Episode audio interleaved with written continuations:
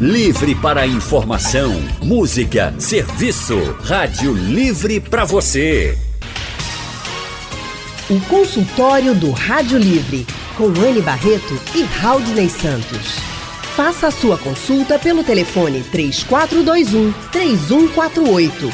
Na internet www.radiojornal.com.br.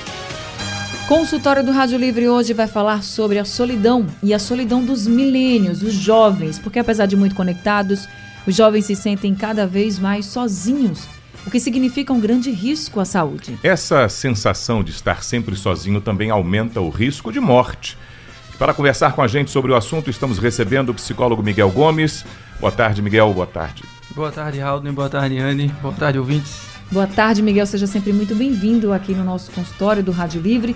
E você que está nos ouvindo também pode participar com a gente pelo telefone, painel interativo, Facebook da Rádio Jornal e também pelo nosso WhatsApp.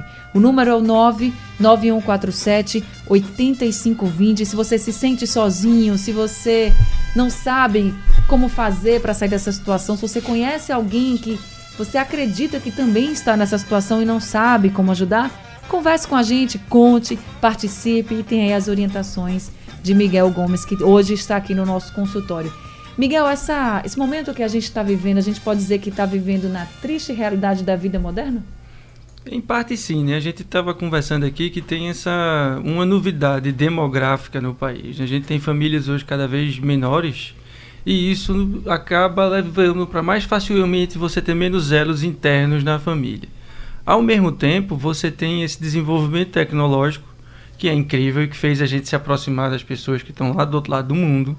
Né? A gente hoje tem contato com qualquer pessoa no mundo muito rapidamente. No entanto, e paradoxalmente, isso tem criado situações de isolamento. Né? Isso é, é uma coisa bem estudada nessa sociologia da, da internet, né? esse conceito de você estar tá conectado, mas só. Você está conectado com o mundo inteiro, mas você se sente ao mesmo tempo solitário, porque muitas dessas conexões são superficiais, feitas virtualmente, sem é, é, é, o aprofundamento das relações interpessoais. E isso tem levado a, a esse aumento nessa sensação de solidão. Isso é uma coisa muito dos jovens mesmo. A gente fala dos milênios. Os milênios seriam uma. Seria que, que faixa etária desses jovens? É, a gente pode dizer que isso é uma característica maior entre os jovens. É claro que solidão sempre aconteceu, isso. né? Solidão, é, as pessoas sempre tiveram direito de se sentir sós em algum momento. Mas o que a gente vê é que com o advento da tecnologia, isso tem se agudizado. Né? Então, essa geração que cresceu, que era adolescente na época em que a internet estava despontando, que são esses milênios, aí do final dos anos 80, começo dos anos 90, esse pessoal é quem começou primeiro a experimentar essa experiência de viver no mundo conectado e de ter muitas amizades virtuais e superficiais e pouco aprofundamento nas, nas amizades. Isso a gente vê também até pela própria lógica condominial da cidade da gente, sobretudo para a classe média, hum. em que a gente fica se isolando dentro de casa e procurando pouco a, pouco a rua. Eu acho que a minha geração talvez tenha sido a última que ainda viveu a rua. Né? Hoje conversa na calçada, a, bater papo. Isso, joga bola na rua, para o carro está passando. A mochila é. e corria para rua. E você tinha aquela patota da rua. Hoje você no máximo tem uma patota num condomínio que quando tem ainda é muito pequena e muito protegida porque vive ali trancado dentro daquela bolha, né? Não tem a experiência de estar na rua e na casa de um e comprar uma coisa na esquina, de circular pela cidade. De viver, né? Isso eu observo muito essa geração e se você pensar, os mais novos também, né? Porque tem ah. os milênios, mas tem uma geração mais nova, né? Essa que chamam geração touch, da, da touchscreen, que é a geração que já nasce com touchscreen né? como é. tecnologia, eles são ainda mais é, é, alheios à cidade, sabe? As pessoas não Bom, circulam na cidade. E eu, eu, imagino que se agrava também, queria ouvir sua opinião sobre, nesse momento em que a gente tem as facilidades da vida moderna, o barateamento de equipamentos. Eu lembro que na minha infância era uma televisão dentro de casa. Hoje a gente tem uma televisão em cada cômodo. Isso não, o, o nível muito básico hoje as pessoas têm televisão dentro de casa e mais de uma. E as crianças que voltam para dentro das suas casas e se trancam nos seus quartos ou estão mergulhadas nas suas telas, que a criança já tem o seu computador ou tem o seu smartphone, e mesmo dentro de casa ela fica isolada até da companhia física, que é o pai e a mãe que estão na cozinha, estão na sala, o irmão que está no outro quarto. Pois é, isso é uma realidade. A gente tem as crianças cada vez mais isoladas e se pudesse tem umas que a gente tem a sensação assim que se deixar ela ia morar dentro do celular. É verdade. Né? Se você se pudesse ela ia para dentro. E isso leva ao isolamento, porque se você pensar em antigamente, por exemplo, minha experiência na rua em que eu morei, quando nos anos 80 e no comecinho dos anos 80, é, a gente tinha um videocassete, foi o primeiro videocassete da rua, e a rua inteira para assistir Conan o Bárbaro, Uau, lá em casa. Sabe, aquela farra, 20, 30 pessoas numa sala, todo mundo se amontoando. Hoje você tem quatro quartos numa sala, cada uma com a televisão, cada um assistindo sozinho. Então veja, mesmo a tela naquela época era uma experiência coletiva. Hoje a tela é uma experiência individual. A pessoa está ali somente interagindo com a tela. E é evidentemente, você falou, Raul, e eu concordo muito com você, isso para as crianças é ainda mais grave. Porque essas crianças passam a se subjetivar, né, a virar gente, a se desenvolverem sem a mediação de uma outra pessoa, com a mediação falha da outra pessoa, muito entrada dentro dessas telas. Isso tem repercussões, tem repercussões nisso que a gente vê nessa geração millennial já mais, mais velha, né? mas uhum. ainda assim muito jovem, dessa falta de, de uma comunicação profunda, de relacionamentos aprofundados, de uma amizade, é, como a gente. Até meio piegas, mas é verdade, aquelas amizades verdadeiras em que você conta seus sofrimentos, em que você conta as suas dores, e não de uma maneira superficial, em que está ali, vamos sair, fazer uma coisa junto e pronto. Então, isso tem se perdido. Muitas pesquisas apontam que o que traz felicidade para um ser humano, quando isso é visto longitudinalmente, a longo prazo, quando a pessoa já está mais velha, é que aquelas pessoas que são felizes são aquelas que desenvolveram laços de afetividade profundos ao longo da vida. Muito mais do que quem teve vários que não se aprofundaram ou que tiveram ascensão social. Então, pessoas que tiveram ascensão social têm uma própria percepção de si, de menos felicidade do que aquelas que são menos abastadas, mas que têm a sensação de ter amizades e vínculos profundos entre pessoas. Consultório do Rádio Livre hoje falando sobre solidão, a solidão dos milênios, dos jovens, os conectados, aqueles que estão ali com muitos amigos virtuais, poucos reais e mesmo em meio a tanta gente se sentem muito sozinhos. Estamos recebendo o historiador, psicólogo, sócio do CPPL, o Miguel Gomes. Miguel, quando a gente está se sentindo sozinho, solitário, uma pessoa que está realmente sofrendo de solidão, sabe que está ali se sentindo muito solitário, que mesmo ao redor de muita gente ainda se sente muito só, a gente sabe o que está sentindo, mas muitas vezes quem está do nosso lado, quem trabalha com a gente, quem está convivendo em casa, não percebe. Tem como perceber? Tem, tem, mas é preciso que você tenha realmente alguém que conheça a pessoa e que tenha essa capacidade de perceber como aquela pessoa está se sentindo no momento. Porque, fazendo uma distinção aqui rápida, uma coisa é a solidão, outra coisa é estar só. Né? Então, estar só, viver só, isso muita gente consegue fazer saudavelmente, né? porque você pode estar só, morar sozinho na casa e tal, mas você tem os seus vínculos no mundo, você está ancorado no mundo, vamos dizer assim. A pessoa que sofre com a solidão é aquela pessoa que se sente é, sem, sem âncora. Né? Ela pode estar, como você disse, arrodeada de um monte de gente, cercada pela família, por amigos não sei o quê, mas ela não se sente devidamente vinculada no mundo a ninguém. E isso pode aparecer sim com algumas coisas que a gente pode ir, ir prestando atenção no discurso da pessoa, na forma como ela está, e tentar entender o que é que se ali está vendo algo mais grave. Por exemplo, a gente pegar uma pessoa e que a gente começa a observar que as conversas que a pessoa tem são sempre conversas muito superficiais, muito maneiras, é tudo muito poliana, é tudo bonitinho, é tudo muito simples, as questões são sempre facilmente resolvidas, é só fazer isso que resolve, é só fazer aquilo. É, é como se fosse negando a complexidade que é a vida. Então, esse tipo de discurso é um discurso que a gente pode ficar atento. Bom, essa pessoa não consegue falar de nada com profundidade em relação ao que ela está sentindo, isso pode ser um sinal de que ela não tem com quem falar isso e por isso não fala.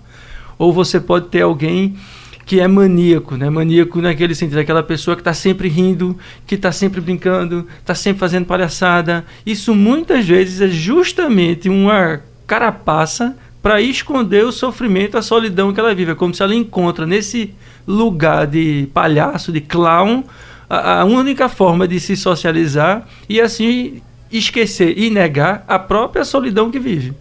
Então, esses são alguns sinais que a gente pode prestar atenção. Agora, óbvio, são sinais em que a gente vai precisar entrar em contato com a pessoa para saber o que é aquilo realmente. E que tipo de problema de saúde essa solidão pode trazer para a pessoa?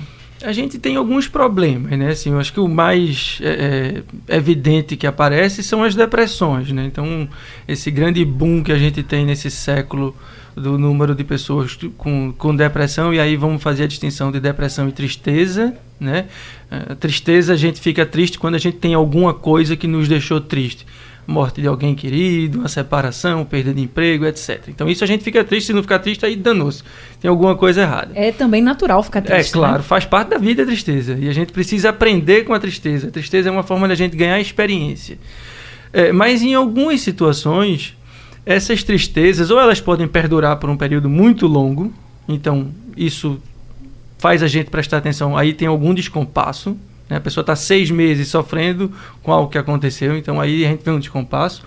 Ou quando essa pessoa começa a apresentar uma tristeza sem um objeto específico. É como se não aconteceu nada demais, né, de importante, mas ainda assim você percebe aquela pessoa entristecida. Então isso é, um, é, é uma coisa que a gente observa para poder fazer essa distinção entre a tristeza e o sofrimento de uma depressão. Então as depressões, nesse caso, essas graves, isso tem crescido. Uma outra coisa que a gente vê também muito em jovens é o hábito do cutting, né? aqueles jovens que se cortam, se mutilam. Então isso é uma coisa que tem aparecido muito nos consultórios de psicologia e a gente vê que é, é um pouco nesse seio da mesma situação. Qual a situação?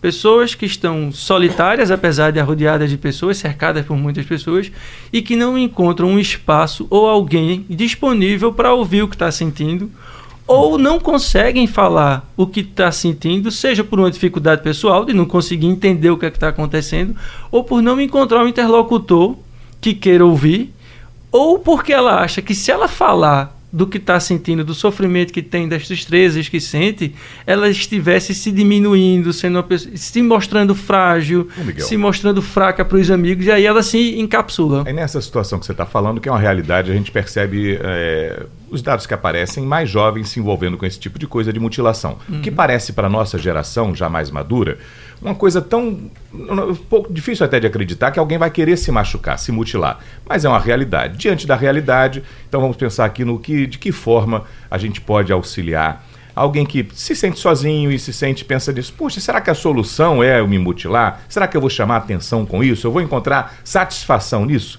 Quando o jovem chega com esse problema, essa problemática no consultório com você, o que é que você diz ou como é que você pode dizer até para alguém que pensa, puxa, o, psicólogo está falando ali na rádio. Eu tenho um colega na sala de aula que eu percebi que está diferente. Será que está? Como é que eu posso ajudar esse meu colega na sala de aula? Boa, Malden, isso a gente precisa difundir, porque o que é que a gente entende disso? A gente entende que aquelas pessoas estão passando por algum problema, alguma questão, e tem um sofrimento dentro de si que elas não conseguem colocar para fora ou por isso que eu falei, né, falta de interlocutor, vergonha para falar, ou simplesmente porque não consegue saber exatamente o que é aquilo que está sentindo. Como ela não consegue dar um sentido para isso que ela está sentindo, fica aquela coisa difusa dentro de si que a gente escuta, né? Eu tô com agonia, tô com vazio, tem um buraco, não sei o que eu tô fazendo. Esse tipo de discurso não tem sentido para a vida. E aí não conseguindo dar um sentido para isso, dar um significado para o que está sentindo, isso muitas vezes vai para o corpo e aí vai para esses atos. Então, o que é que a gente faz num trabalho psicoterapêutico ou mesmo dentro de uma escola? A gente vai trazer essa pessoa e oferecer para ela esse espaço, estimular ela para que ela fale.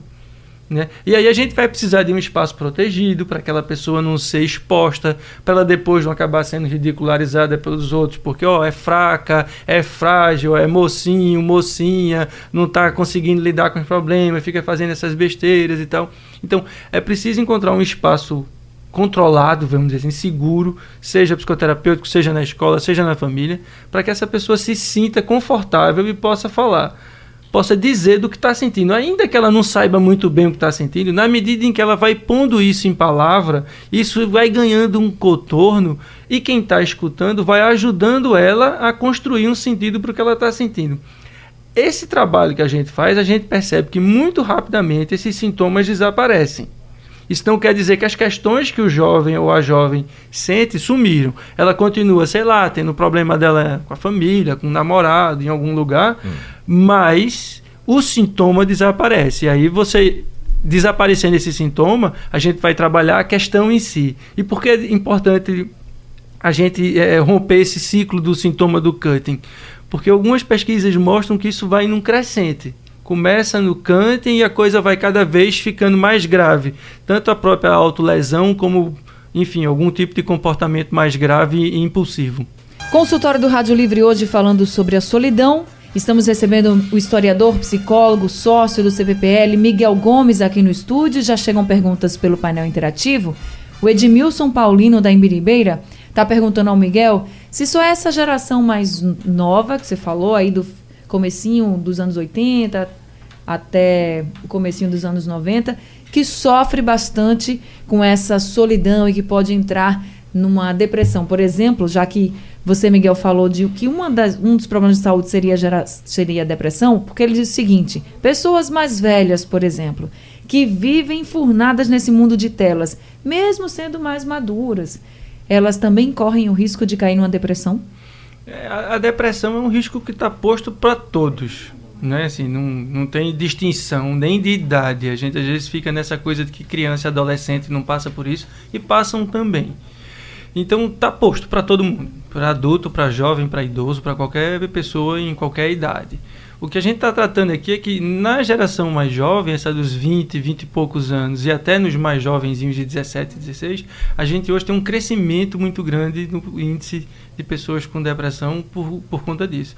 Mas sim, as pessoas idosas podem, é, talvez não pelas mesmas razões, né? Talvez, essas, sofrer, é, né? talvez essas pessoas idosas não passem por esse processo de uma solidão no sentido de não terem vínculos com o mundo, mas talvez porque, em função da vida, estão naquele momento mais solitárias, os filhos estão mais longe, ou a depender da idade, esse é um problema que a gente vê também crescer entre os idosos é, é, essas pessoas começam a perder pessoas na família, então uma proximidade com a própria morte. Então isso é uma coisa que às vezes é difícil de lidar. Então a gente vai ter esse processo de sofrimento, mas não necessariamente pelas mesmas razões. Agora muita gente, quando está se sentindo sozinho e ou vive só e se sente solitário, porque você pode viver só e não se sentir, como o Miguel aqui explicou bem, vai para recorre, por exemplo, a um animal de estimação. Aí eu tenho aqui o relato da Miriam Negreiros de Vila Rica, ela não diz a idade dela, mas ela diz que depois que a cachorrinha Capitu morreu, ela vive numa solidão porque ela, essa cachorrinha era a companheira dela. Isso hum. também é um fato muito marcante, né, Miguel? É, os animais domésticos eles têm essa capacidade, né, da gente se vincular a eles de uma forma muito intensa e, e são verdadeiras companhias. E muitas vezes, aí, enfim, é uma coisa que talvez nem todo mundo goste, mas assim, a gente às vezes substitui o afeto que a gente poderia ter por uma outra pessoa por um animalzinho. Às vezes, pela nossa dificuldade em nos abrir, em buscar contato com outras pessoas, porque buscar contato com outra pessoa é a gente se expor de alguma forma, né? Por mais saudável que isso seja, algumas pessoas têm dificuldade em fazer essa exposição. Então, a afeição a um animalzinho é uma forma de você se afeiçoar a algo ali que, de alguma forma, é próximo de uma outra pessoa, porque é um ser vivo que interage com você hum. e tal, mas que não lhe coloca nessa posição de desconfortável de você se sentir envergonhada ou, né, intimidada porque é um outro igual a você que está lhe respondendo. É um animalzinho ali que não vai questionar o que você está sentindo. Então, o animalzinho muitas vezes entra nesse lugar também, desse substituto meio capenga de uma outra pessoa. E eu digo isso assim de cátedra porque eu tenho um animal, eu tenho um gato em casa, gosto demais dele de casusa, mas é, é, eles são importantes, mas a gente tem que ter o cuidado, eles não devem substituir o contato com as outras pessoas. Bom, essa é uma das formas então de lidar com a solidão. Que outras dicas você dá pra gente, Miguel?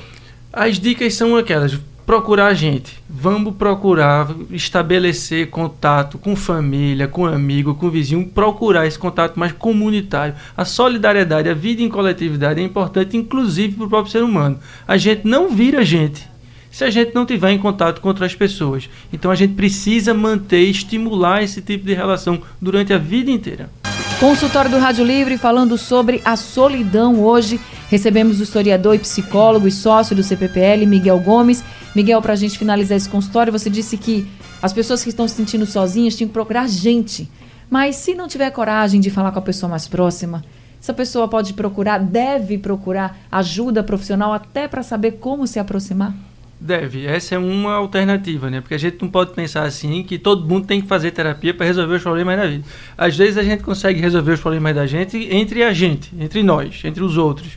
Agora, uma pessoa que tem mais dificuldade ou que não encontra uma pessoa que possa fazer isso porque não tem alguma amizade, é uma pessoa que chegou recentemente na cidade e tal, sim, a procura de um, de um terapeuta é um caminho para ele encontrar um espaço onde vai poder falar de si e inclusive falar da dificuldade que ela pode vir a ter de, de encontrar outros amigos, de estabelecer esse tipo de laço.